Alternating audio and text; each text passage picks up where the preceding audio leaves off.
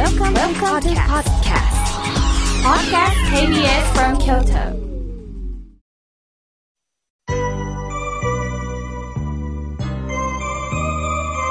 さあ、ここからはたくさんのメッセージをいただきましたので、順に紹介させていただきます。妙慶さん、おはようございます。妙慶さんの新刊本買いましたよ。人生後半広域な晴れ。私は警察官として42年間勤めて定年退職し、今再就職した私には心に染みてきます。何かほっとして生きがいをなくしかけてた私に、この本は勇気を与えてくれます。これからもよろしく、とのことです。ラジオ部屋の怪人さん、読んでくださったんですね。どうかどうか、私の本がこれから生きる何かのエッセンスになればいいなと思っております。ありがとうございます。さあ、続いての方です。えー、よしみさん、ありがとうございます。私は現在介護施設で勤めています。いろんな方がいるんですよ。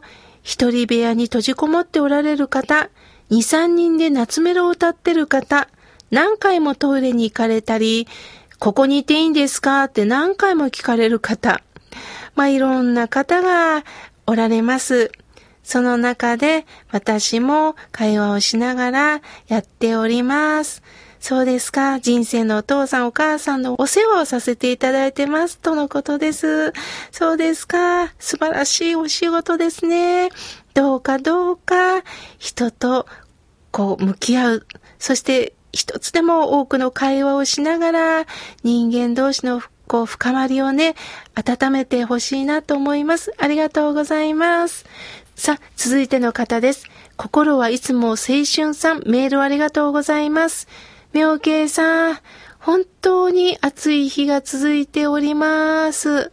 今、報道関係ではいろんなことを言いますけども、もっと地球温暖化に対する意識を高めてほしいです。政府はどこまで本気なのか考えてほしい。こんなことを言ってる私は嫌われています。ちゃんとオチをつけていただきましてありがとうございます。いや、でもいつも青春さん、本当のことをおっしゃってるんですよ。地球温暖化のこともそうです。本当に人間一人一人が意識を持って、えどこまで地球をいたわっていけるのか、この私たちは地球の恩恵を受けて生きている、そのことをやはりもう一度確かめ合わないといけないんですが、やっぱり何でも直球を言ってしまうと受け入れてもらえないんですよね。伝え方なんでしょうね。なんかやんわりとみんなで考えようっていうような伝え方をしたら皆さんも耳を傾けてくれるのかもしれません。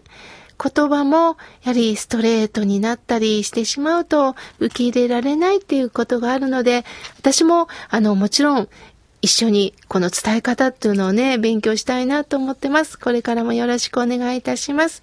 さあ、続いての方です。おはがきをいただきました。山科区より吉江さん、ありがとうございます。おはようございます。妙慶さん。えー、お話を聞くのがすっごく楽しみなんです。私は両親を見送り、今年13回忌を務めました。長男夫婦が一生懸命お世話をしてくれ、親戚もたくさんお参りをしてくれました。おかげで私は元気でおります。お盆もね、主人の弟が来てくれたりして忙しくなってます。そうですか、吉江さん。もう悲しい日が続いたと思います。だけども、それと同時に、いろんな方が、しずえさんをちゃんとサポートしてくださってるんですね。ありがたいですね。いただくこともあるけど、失うこともある。失ったら失ったで、また何かいただくことがあるんですね。その繰り返して私たちは生きてるんだろうなと思います。どうかこのラジオでもほっこりしてください。さあ、続いての方です。メールをいただきました。焦げちゃうさん、ありがとうございます。おはようございます。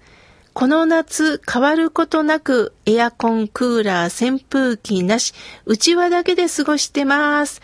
単身赴任で各地方を移動しているうちに特に必要も感じず、無理もすることなく、寒がりの私にはこの猛暑は大歓迎なんです。と言ってもまた寒い冬が来るのかなとのことです。ああ、そうですか。私もね、逆に、まあ夏は好きなんですね。まあ扇風機または本当焦げちゃうさんと一緒で、うちわで過ごせます。でもこれは体質です。やっぱりどうしても暑いという方はエアコンをつけて、やっぱりこの体調を整えるってことは必要なのでね、あの、お互いに何か対策を考えていきましょう。さあ、続いての方です。おせっかいおじいちゃんさんよりいただきました。妙慶さん、お盆お墓参りを終えました。お供えでお線香は何本がいいんですかね束ねて火をつけてお供えする人がいますとのことです。そうですよね。屋外だったら、まあ束ねてもいいんですが、本堂とか、例えばお家にあるお内仏にお線香をつけるときは、もうせいぜい2本で結構ですよ。あの、長いとパンと折ってね。で、これはもう宗派によって違うんですが、あの、浄土真宗は折って2本重ねて、横にして、あの、線香を立てたりせずに横にして、そしてお参りをね、させていただいております。またね、お線香もいろんな今メーカーがありますからね、いい香りがしますよね。あの、井村屋さんのお線香もあるんですよ。ご存知ですか？小豆バーのお線香。ぜひ使ってみてください。さあ、続いての方です。ヤンバルクイナさん、ありがとうございます。妙慶さん、毎週楽しみに聞いています。妙慶さんの声を聞くと落ち着きます。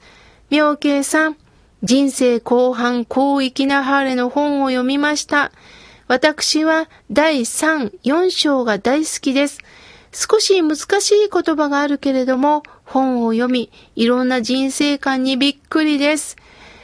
8月下旬から4泊5日で沖縄旅行に行きます。楽しみです。そうですか。ちょうど沖縄旅行に行かれてる時なんですね。よかったよかった。またね、人生後半広域な晴れ、えー、読んでいただきまして本当にありがとうございます。さあ、続いての方です。おはがきをいただきました。えー、バーバさん、ありがとうございます。私は KBS 京都からプレゼントをいただきびっくりしております。ピンポーンとなったので、出ると小豆バーキャンドルが届きました。かわいいろうそくに思わず頬ずりしました。お浄土のご先祖様も喜んでいただけてると思います。本当にありがとうございました。とのことです。そうですか。わあ、綺麗な和紙のね、おはがきに書いてくださいました。あずきバーキャンドル。本当誰が考えたか。いや、井村屋さんともちろん亀山ろうそくさんなんですけども、このタイアップっていうのは面白いですよね。なんかこう、お内仏もぽっと明るくなり、笑いもくすっと出るような、えー、昔では考えられないことです。でも、これからはこういうこともいいんだろうなと思っております。さあ、まだまだたくさんのメッセージをいただきましたが、来週紹介させていただきます。